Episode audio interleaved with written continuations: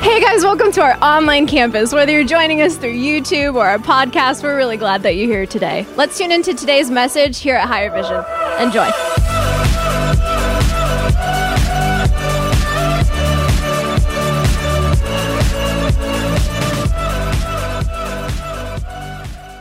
Well, it is Father's Day. What a joy to have you with us. And uh, today we're going to talk about the theme chill around the grill. It's so good to be with um, our church family on Father's Day. Often I'm traveling, and uh, normally Pastor Brandon Beals is here speaking on Father's Day, but this year I get to be here, and I'm excited.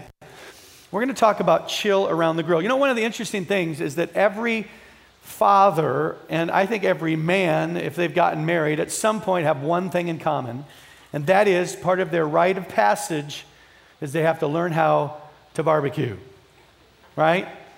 And uh, you're really not a man, you're really not a dad until you learn how to burn some hamburgers. Come on, how many know I'm talking about? All the women said amen to that one. Um, and what's interesting is when you uh, go to, like, for instance, I'll give you an example. When I go to my sister in law's house, they have this massive barbecue in the back, this whole setup. You walk in the house, and all the women are around the, the uh, island in the kitchen, eating snacks in the air conditioning. And all the men, if you look outside, are outside sweating um, with smoke coming off of them by the barbecue. And when you walk out there, you're going to hear words like this Bro, dude. Come on, how many know that you're not a man unless you use the word bro or dude at some point? Everybody say, dude. And so, what's interesting is you hear all kinds of conversations go on around the grill. In fact, honestly, a lot of great conversations happen around the grills um, on a Father's Day like this. People talk about their sports, guys talk about their kids, they talk about, you know, things going on on the job. And sometimes you even hear serious conversations, things that maybe are important, kind of encouraging each other. Today, what I want to do is I want to take a story in the Bible that literally Jesus was chilling around the grill. He had a conversation with some guys around a grill. And today, in this story, I believe it's going to say some things to dads, but I also believe it's going to say some things to everyone that's here and all of you that are joining us online. So, if you have a Bible, I want you to turn with me to John chapter 21. Let me set up the story. Jesus has died and he's risen from the grave. When he sees his disciples in Jerusalem, he tells them, especially Peter, You guys go to Galilee, Sea of Galilee, and I will meet you there. So they all take off and they're standing beside the Sea of Galilee. Peter's there, all the disciples are there, and this is where we pick up our story in John chapter 21. Simon Peter says, as he's standing there looking at the waves and looking at the ocean, I'm going fishing. Come on, any man ever said that? I'm going fishing. We'll come too, they all said. So they went out in the boat. But they caught nothing all night. At dawn, Jesus was standing on the beach, but the disciples couldn't see who it was. He calls out, fellas, that's Greek for bro. Not really, just, uh, dude, have you caught any fish? No, they replied. Then he said, throw your net on the right side of the boat and you'll get some. So they did, and they couldn't haul in the net because there were so many fish. Now, this, when this happens, triggered a realization to one of the disciples who were in the boat because this same type of thing had happened before. When Jesus called Simon and them into the ministry or to be disciples and followers of Christ, um, the exact thing had happened, same thing had happened. They had fished all night, hadn't caught anything, and Jesus said, throw the net on the other side. They caught. So John has this moment of, aha, how many of you know that some men are just clueless? Come on, how many, some dads are clueless, right? Come on, women, y'all out there, help me out. You have a brand new dress. You like my dress? Oh, I didn't know that was a new dress. Come on. And so they don't get it. They're like not all there. But one of them did. And when they realize, when the disciple that Jesus loves says to Peter, It's the Lord, watch what happens. Peter, when he heard this, that it was the Lord, he jumped into the water and he swam to shore. The others stayed with the boat and pulled the load, loaded net to the shore. I want you to stand to your feet. Today we're going to read our theme verse. And this is where we pick up on our story. We're going to look back at this part of the story and the conversation that happens. But we're going to learn some things that I believe Jesus might want to say to you and I as we chill around the grill. Let's read it together. When they got there, come on, you can help me out better than that. Ready? When they got there, they found breakfast waiting for them fish cooking over a cho- charcoal fire. See, it was a grill, and they were chilling around the grill. Let's keep reading. And some bread, bring some of the fish you've just caught, Jesus said. This is an example of a story where they were chilling around the grill. Let's pray. Father, thank you for the joy and the privilege of this wonderful Father's Day to celebrate dads. Lord, for some that are here, this is a day where they're filled with sorrow and remembering maybe the loss of their father. For some, it's a reminder that they didn't have the dad that they had wanted in life. For some, it's a joyous day, thankful for what they've been given or what they are. But Lord, today, wherever we are on that spectrum, here's one thing that we all have in common, and that is that we all have a Father in heaven who loves us. And your word says that this Father, He took the fatherless and He placed them in a family. He put within us the spirit that cries, Abba, Father. So awaken that spirit within us on this Father's Day in Jesus' name. Everybody shouted, Amen. Amen. You may be seated. So they're literally chilling around the grill Jesus has already yelled out, Dude, have you caught any fish? So, in the spirit of dude and bro, I want to give you three points today of this conversation that happened around the grill. And I think that the message that Jesus gives is a message he's giving to you and me, if you're a dad or not a dad, whether you're here or in another country, another state. Point number one if you're making notes, write this down. Bro, connect me to your passions. Everybody say that with me. Come on, help me out. Connect me to your passion. This is the first thing, really, that Jesus says as they're chilling around the grill. If you look at the story, here's basically what it says. In John chapter 21, it says, Bring me some fish that you've caught, Jesus said. Guys, I'm kind of jumping out of order, but can you give me that verse? Bring some of the fish you just caught, Jesus said. Now, let me stop and say, how many know that uh, dads can get passionate about things? Come on. How many know that, that a dad can be passionate about certain things? Now, Peter was passionate. He was passionate about fishing. He loved to fish. So he's standing there waiting for Jesus. Jesus hasn't come. He sees the water and the boats and he's like, man, we're wasting time. We could be out on the water. We could be fishing right now. That's what he was passionate about. In fact, Jesus called him, instead of just being a fisher of men or a fish, to be a fisher of men. That was his passion. As I began to think about it, I realized that dads get passionate about stuff. Some dads are passionate about sports. Come on, anybody ever seen a dad who is passionate about sports? Let me show you a picture of one right there. Loves the Broncos. This is another dad who's passionate about the Cleveland Browns. I didn't know that there was anyone passionate about the Cleveland Browns, but um, sometimes dads can get passionate about stuff. And when we get passionate about stuff, uh, if we're not careful, we think that that maybe God's not interested in that passion. But if you notice, the first thing that Jesus says is Jesus says, Bring me your fish. In other words, could it be that what Jesus is saying is listen, Peter, you know, just a minute ago you were in the middle of your passion and I interrupted your passion. And now, as you've gotten back and we're standing around the grill, bring me your passion. Connect me to your passion. You see, I believe that when Jesus said, bring your fish, what he's trying to tell us is simply this, is there's a lot of people out there that think that God's not interested in the things you're interested in. But God's interested in your passion, and he wants to be a part of your passion. He wants to be connected to your passion. In fact, what I think Jesus was saying is he was saying, why don't you use your passions and connect them to the kingdom? I'll give you an example. When you walked in the building today, you saw a man who has a passion. His name is Frank Sittler. Frank is out there, and all night long, you know what he was doing? All day yesterday, he was cooking sausages on his Traeger grill because he has a passion to barbecue. And I'll never forget, many years ago, he came to Higher Vision Church, he got saved, um, got married, and uh, had gone through a divorce and he'd gone through some things in his life. He got married again. They, they got a house and, and God was working in his life. And I never forget, we, he was, started helping in kids, kids ministry in the junior high and had a big party at his house. And we went to his house and he started telling me, hey, listen, we're putting the pool in here. And he starts telling me about all this stuff because here's what his passion is. He loves to barbecue, not because he likes to eat, but then again, all men like to eat. Come on. But he loves to barbecue because it's his vehicle to be a host and hospital, hospitable to people.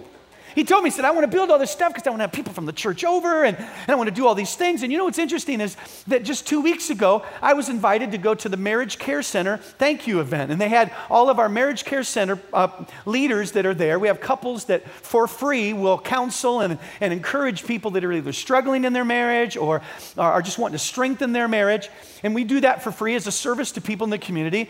Well, they had an event to thank all of those people, all of those couples. And guess where they had it? At Frank's house.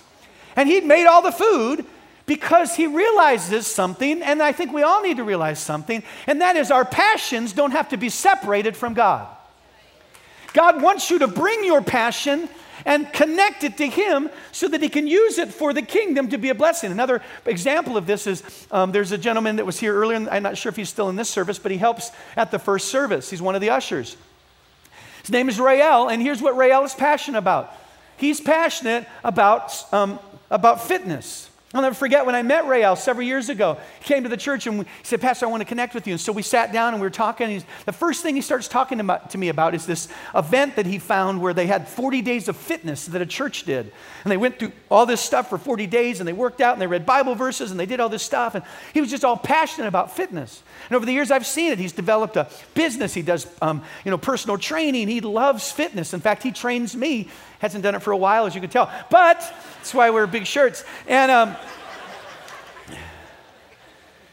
and I told him before the service, I'm like, dude, we got to get back on the wagon again. It's like, okay, I got you, Pastor. But you know what's funny is that on uh, Good Thursday, right? Holy Thursday, we had a thing called Circles Around the City. And we encourage people to take their you know, love for Christ and connect it, right? And host a circle. And I'll never forget, he sends me a text with a picture of all these people who are in his circle that are he's coaching as a fitness coach and some of them are in places all around the world and he's showing me online where i can see facebook live there's like 15 to 20 people that are all in this circle and then at the end he says and praise god pastor when you gave the altar call half of the people raised their hand and accepted jesus isn't that awesome because the bottom line is, Jesus wants to be connected to your passion. Sometimes we think, well, God doesn't care about that. Listen, God does care about it. And here's why Jesus said, bro, connect me to your passion. Can I give you the first reason? Here's just a thought. Because your passions carry influence. Your passion carries influence. Look at what it says in John 21. Simon Peter's there hanging out by the ocean. He goes, You know what? I'm going fishing. And watch what happens will come too, they all said. He literally influenced all of the disciples, not because he was trying to talk them into something, just because he was passionate about something. I got to tell you, I'm passionate about the Detroit Lions. I've always loved the Detroit Lions, and what's interesting because I'm passionate about it, take a look at this picture, my whole family's passionate about them. My wife has Detroit Lions sweats and, and sweatshirt. My kids have Detroit Lions outfits. My son Tanner is wearing his Detroit, Detroit Lions, you know, sweatshirt. And that's kind of a really good, that's a really goofy picture. Let's, let's take that down. I just noticed that. It looks a little strange there. Um, the lion roar. The point of it is, is what you're passionate about, the people around you will be passionate about. Because your passion carries influence. Recently, I've been passionate about something. They're called donuts. and uh, I've been struggling with this passion, and I've discovered something. No matter where you go around the world, no matter what city you're in, about every other block is a donut shop. Anybody figure that out? And what's funny is my kids and everybody loves donuts. They're there eating with me because my passion is influencing those around me. So here's my thing could it be that if you got passionate about VBS, maybe your kids would be passionate about VBS? Could it be that if you got passionate about generosity and tithing, your kids would be tithers when they grow up?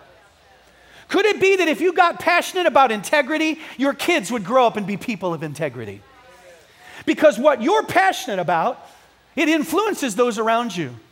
So, number one, God, give us a passion for the things that are important and matter. And number two, God, I'm going to invite you into my passion. Because God can take your passion and He can connect it to the kingdom. What is your passion that God could use? Well, I like looking right now, we have a guy that loves motorcycles. We're starting to talk about doing a motorcycle outreach because his passion can be connected to the kingdom. What do you need to connect to the kingdom? What is your passion? Bro, connect me to your passion.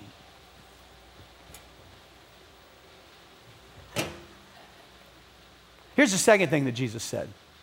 Not only did he say, bro, connect me to your, your passions, but the second thing that happened in this, this little, you know, grill moment is he said, um, well, actually, this, is, this isn't the second point. This is a, a, another idea about this passion thing, and that's this I will bless what I'm connected to. If you look, if you read the story, it says this in John chapter 21. It says, Then he said, so now remember, they're fishing, they're in the middle of their passion. Jesus jumps in the middle of their passion and he says, Hey, throw your net on the other side and you'll catch some. So they did, and they couldn't haul in the net because there were so many fish. The point I want to make is not only do you need to connect God to your passions because your passions influence others, but because God blesses what He's connected to. You see, they tried a lot of stuff but weren't super successful. But when God got in the middle of what they were doing, He blessed it. Maybe you would be more successful if you connected God to what you're doing. Come on. It's interesting. Um, an example of this was there's a gentleman that uh, he actually got saved and started going to this church. And his passion at the time, and, and you know, some of us, our passion isn't a sport, some of us, our passion isn't fishing, some of us, our passion is work. Some of us, our passion is our children. And um, this man had a passion to, to take something that people experienced and give it to somebody else, to expand it. And he became the franchiser for, the head franchiser for Target. So whenever Target needed to go into a new space, he would research where that space should be, develop the plan, the strategy, the resources, and put it all together. Well, he gets saved, he starts going to this church, and the pastor sees something on his life. He goes to him, he says, You know what? I want to hire you and bring you on staff. Would you come on staff? The guy's like, I don't, I'm not a pastor. I'm, I just want to bring you on. So he brings him on, and their heart and their desire was to take his passion and use it for the kingdom. And so what, what happens is, is they start developing this plan to do these satellite campuses. They're the first to kind of really develop video venues like we do in Santa Paula. Every Sunday, I'm on Santa Paula on video speaking. And we've got 100 people over there that are learning about Jesus and growing. It's, it's awesome. They're the ones that developed this. So he started developing this idea. Well, one day, he's in the airport and he's standing in the long security line and he's thinking, man, I wish I could read my Bible right now.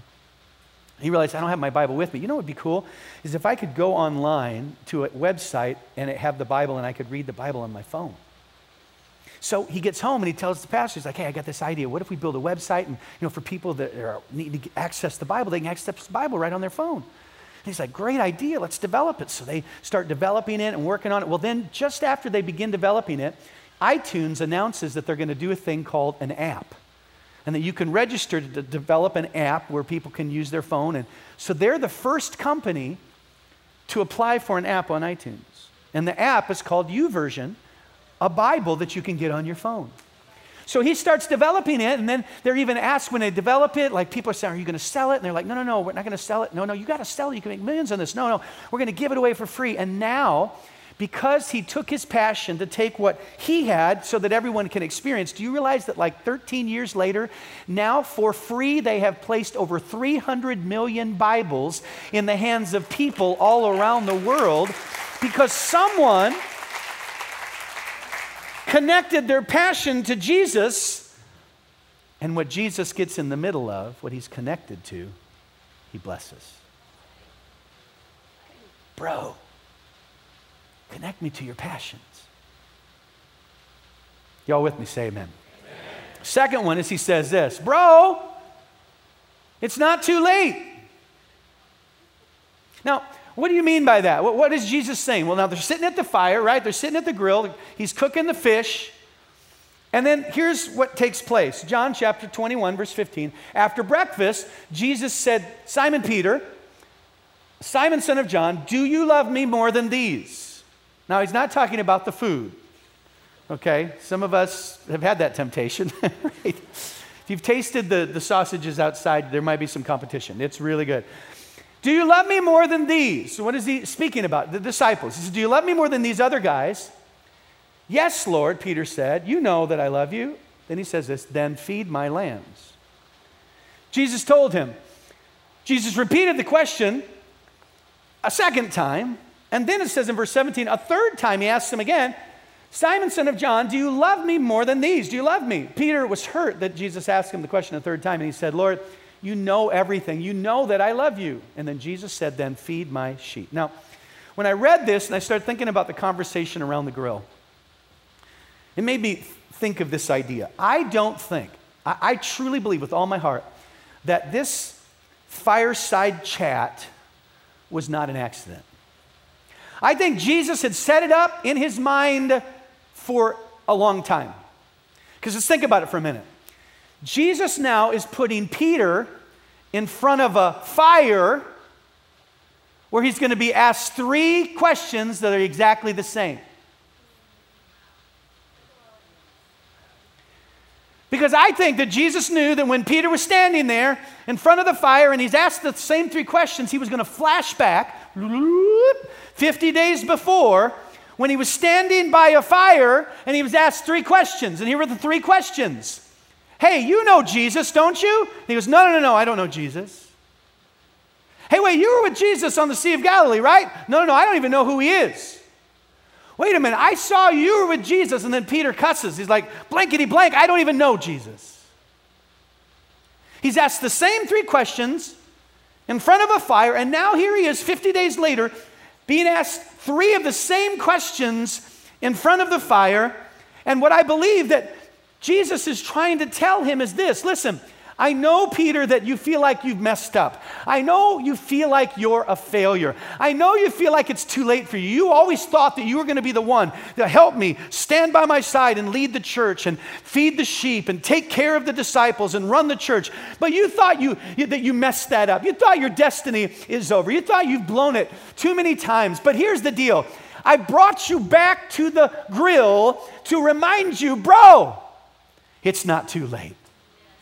In fact, I'm going to ask you three questions, and for every question, I'm letting you erase the mistake you made so that at the end of the third question, you've been completely redeemed. Bro, you need to understand something. It's not too late for you. And the message today for every dad in the house and every mom in the house and every person in the house that's filled with regrets that feel like, well, my kids are already grown. It's too late for me. I already blew it. They're already messed up. Or you don't know the things that I said. I can't take them back. You don't know the things that I've done. This is Father's Day. My dad is dead. It's too late for me. Understand something. Jesus is saying to you today, bro, it's not too late for you.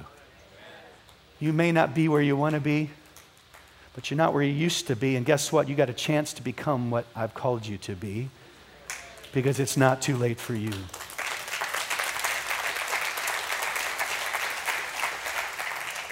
See, I think what Jesus was saying is, Peter, you're here and you're hungry, but you think your hunger is for food.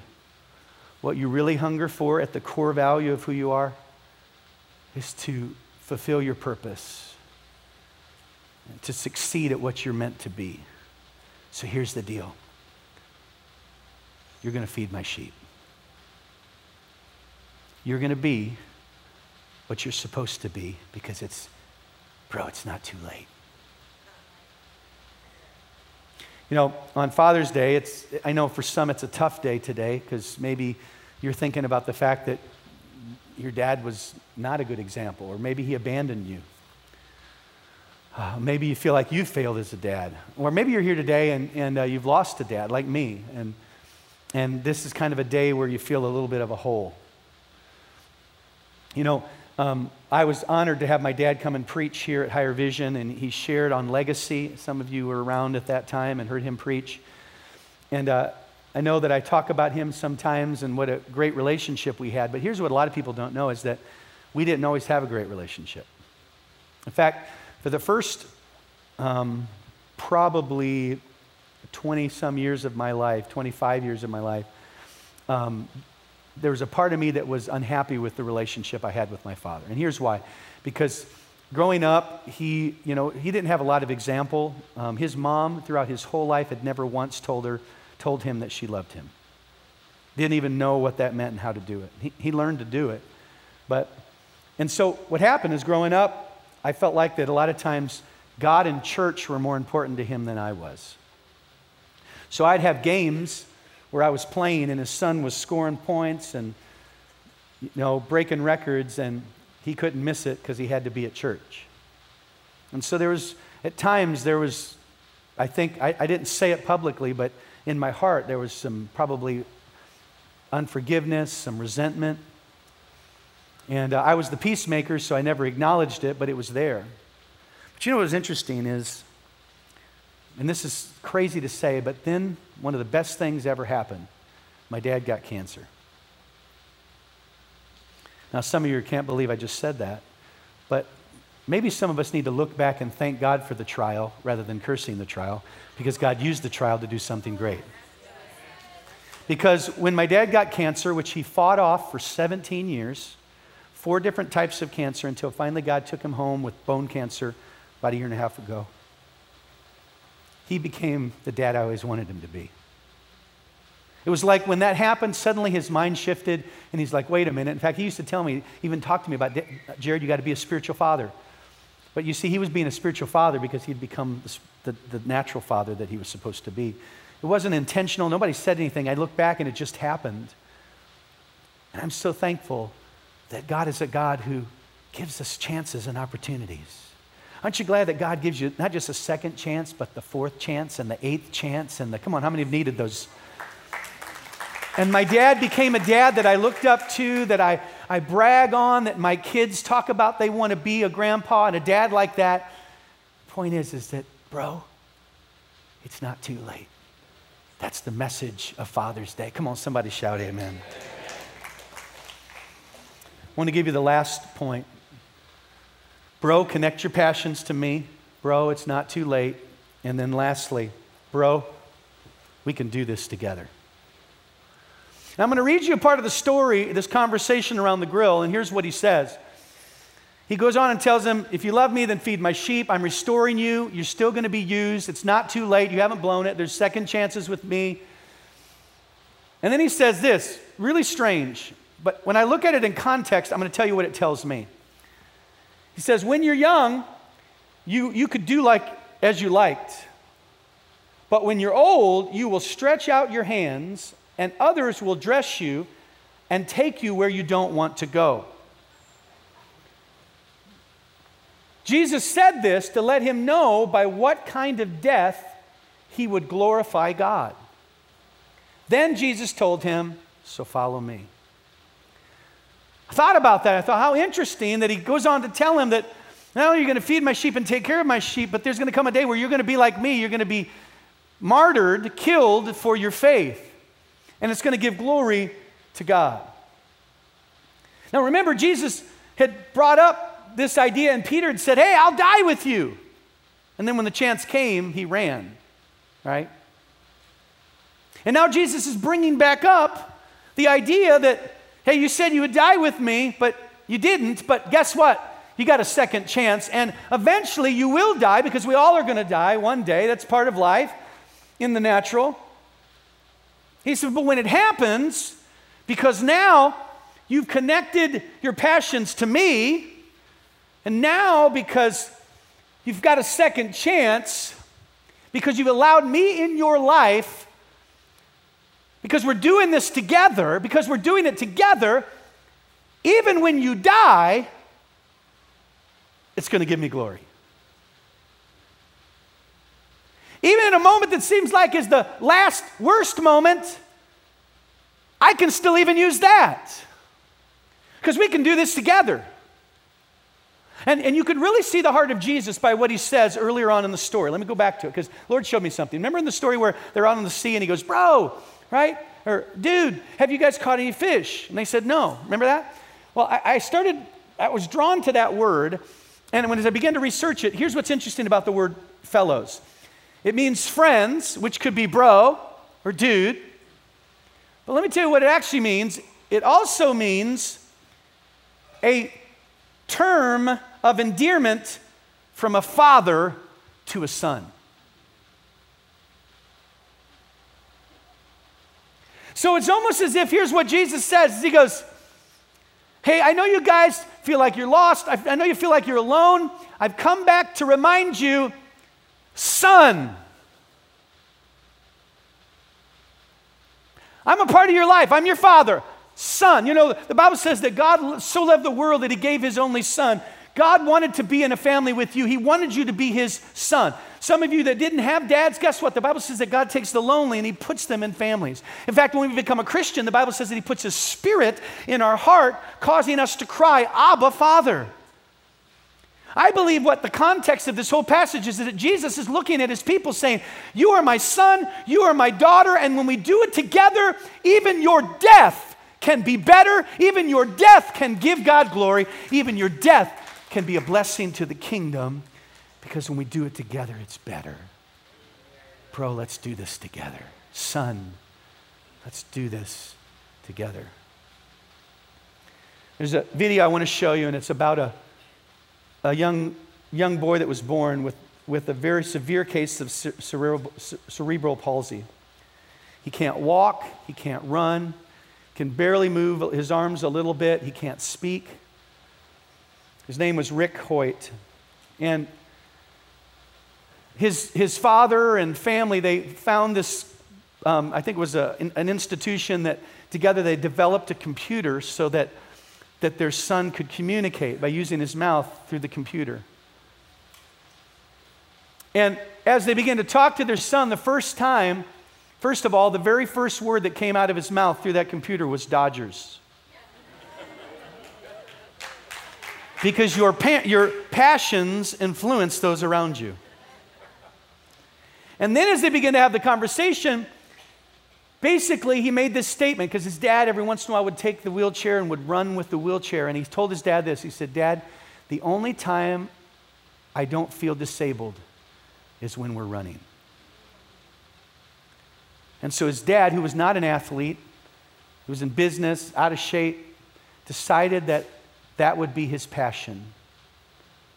And they began to run and do it together. Take a look at this video.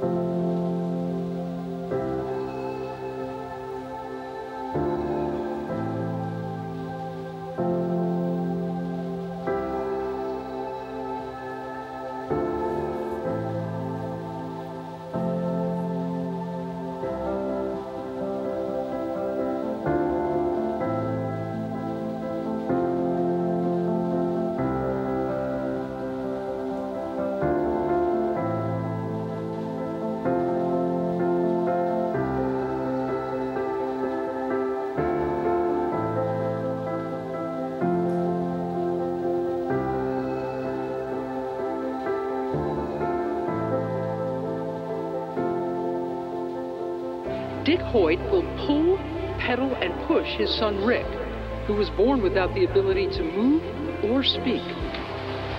This is how father and son spend their time together, nearly every single weekend, going back 30 years. Dick and Rick Hoyt have completed over 240 triathlons, and on their lazier Sunday afternoons, over 68 marathons, the fastest in a time just half an hour off the world record. Yes, the real world record. They say Dick Hoyt could have been an elite endurance athlete on his own. Dick's not so sure.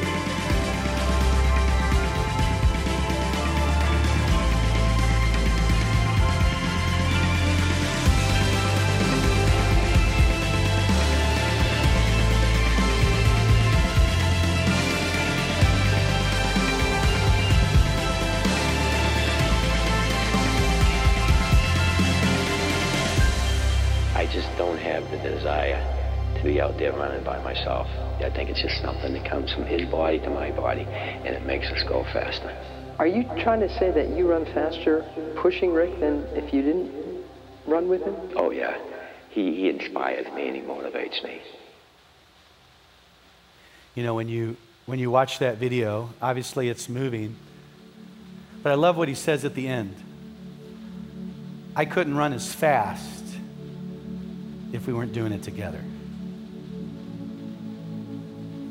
And I think that's the message of the, the grill. You will never run as fast if you don't invite God into the journey. You see, your father, he decided to carry you even when you didn't know you needed to be carried. He said, I love you so much, I'm going to send my son to die on a cross for you so that he can do the heavy lifting, so that he can carry you across the finish line.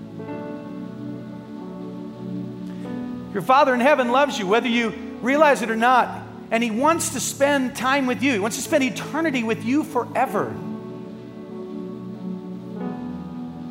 He loves you. And He believes in you, and He'll do whatever it takes. He did whatever it took. It took the sacrifice of the most precious and valuable thing that He had, His only Son, Jesus Christ. He did that for you so that you could be saved, so that you could be forgiven so he could carry you across the finish line. And my, my thing would be first of all today is if you're here and you've never received that, don't walk out of this room and not embrace the gift that he's made available to you. I mean, especially on this Father's Day.